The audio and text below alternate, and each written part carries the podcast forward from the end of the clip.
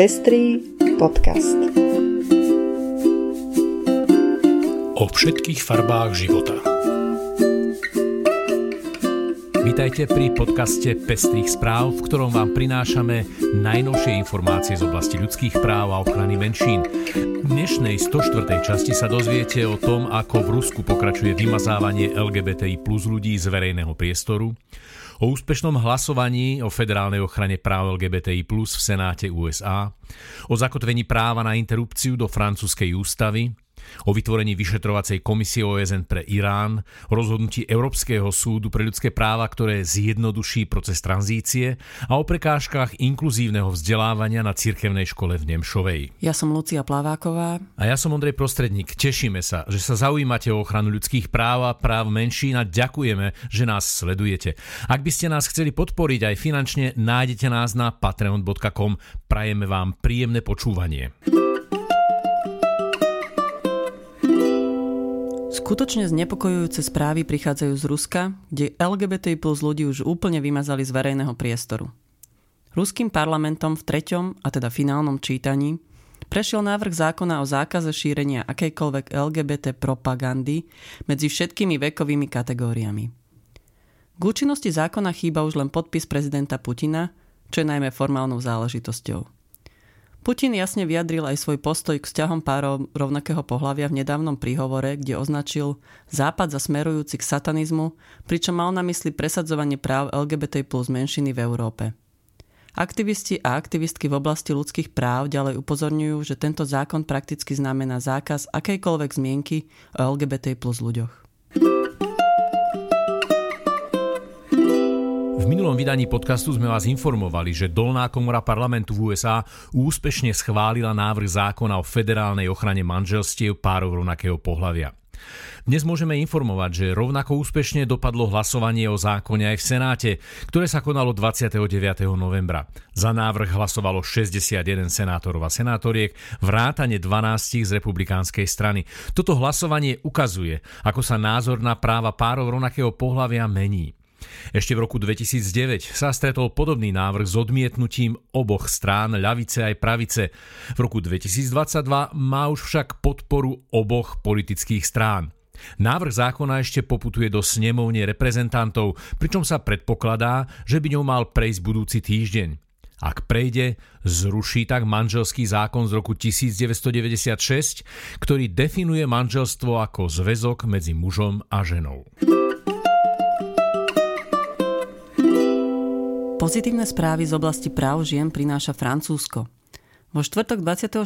novembra schválila dolná komora parlamentu zaradenie práva na interrupciu do ústavy. Francúzsko deklarovalo silnejšiu ochranu práva na interrupciu skôr v súvislosti s ich zákazom v USA a minulý týždeň tak podniklo aj konkrétne právne kroky. Tento návrh schválilo 337 poslancov a poslankyň, pričom proti bolo len 32. Oficiálne ukotvenie tohto práva v ústave má ale pred sebou ešte dlhú cestu. Návrh totiž musí byť schválený aj Senátom, kde ale prevládajú pravičiari. Zaradením práva na interrupciu medzi základné práva by Francúzsko ešte viac toto právo ochránilo, pričom by ho bolo ťažšie zmeniť. Zaslenením práva na interrupciu do ústavy sa Francúzsko stane priekopníkom v právach žien, povedala poslankyňa Panotová. Rada OSN pre ľudské práva schválila vytvorenie komisie, ktorá bude skúmať okolnosti a fakty v prípade protivládnych protestov v Iráne. Diplomati a diplomatky západných krajín považujú tento krok za akt podpory žien v Iráne. Nezávislé vyšetrovanie by malo postaviť pred spravodlivosť osoby vinné z porušovania ľudských práv v Iráne. Protesty, vedené najmä ženami, vypukli po čo 22-ročná Masa Amini zomrela vo väzbe, potom čo ju zatkla iránska morálna polícia za porušenie prísnych pravidiel nosenia hijabu, teda šatky na zahalenie vlasov.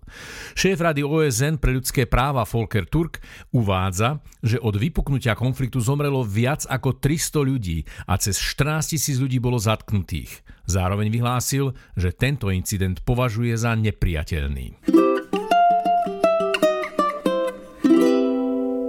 Európsky súd pre ľudské práva rozhodol v prípade AD a ďalší proti Gruzínsku, že Gruzínsko porušuje dohovor tým, že nemá jasne zakotvený rýchly, transparentný a dostupný proces tranzície. Gruzinské úrady od sťažovateľov transrodových mužov vyžadovali podstúpenie operácie. Potrebnú úpravu, ktorá by zabezpečila dôstojný proces tranzície bez nútených medicínskych zásahov, vrátane sterilizácie, na Slovensku stále blokujú politici a političky z ideologických dôvodov, založených na transfobných predsudkoch. Verím, že nepotrebujeme čakať, až kým aj voči Slovensku Európsky súd pre ľudské práva rozhodne, že porušuje svoje ľudskoprávne záväzky.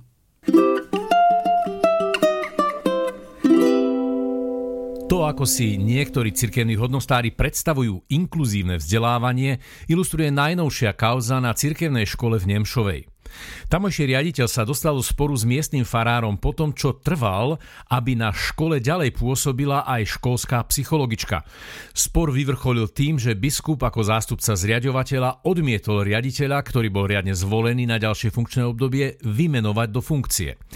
Na podporu riaditeľa spísali rodičia a obyvateľia obce verejnú petíciu. Podľa autorky petície Heleny Hudáčekovej miestny katolický farár zastáva názor, že deťom stačí duchovná starostlivosť kňaza. V petícii sa ďalej uvádza aj to, že predmetom sporu je integrácia zdravotne znevýhodnených detí do vyučovacieho procesu, ako aj detí z neúplných rodín. Ak by ste čakali, že na strane integrácie stojí církev ako zriadovateľ školy, tak sa mýlite. Je to presne naopak. Ako sa uvádza v petícii, církevným autoritám sa nepozdáva ani integrácia zdravotne znevýhodnených detí a detí z neúplných rodín. Biskupský úrad Nitrianskej diecézy ako zriadovateľ školy sa k prípadu zatiaľ nevyjadril. Sobotu 10. decembra sa v galérii Dot Contemporary Art Gallery v Jurkovičovej teplárni uskutoční branč s pôsobivou umelkyňou Natáliou Šimonovou. Umelecký branč je podujatie, na ktorom pri posedení a dobrej káve galéria približuje verejnosti tvorbu súčasných umelcov a umelkyň. Neformálna prezentácia je spojená s diskusiou a súčasťou prezentácie je aj výstava najnovších diel. Podujatie sa uskutoční v sobotu 10.12. o 15. Čo je Pride? Ako vznikal na Slovensku? Bol pochod v roku 2010 v Bratislave u nás prvým pochodom za práva menšín? Odpovede na tieto otázky sa dozviete, keď prídete v piatok 9. decembra o 18. hodine do teplárne v Bratislave na premietanie filmu Prvý slovenský Pride. Aktivisti z týmu Pride 2010, ako aj Hanna Fábri a Jaro Ďurík, ktorí boli prítomní v LGBTI plus aktivizme v 90. rokoch, priblížia dôležité momenty, ktoré viedli k vzniku prvého Prideu na Slovensku. Projekcia bude za osobnej účasti režisera Romana Stráňaja. A to je už všetko z dnešného vydania Pestrých správ. Do počutia o týždeň.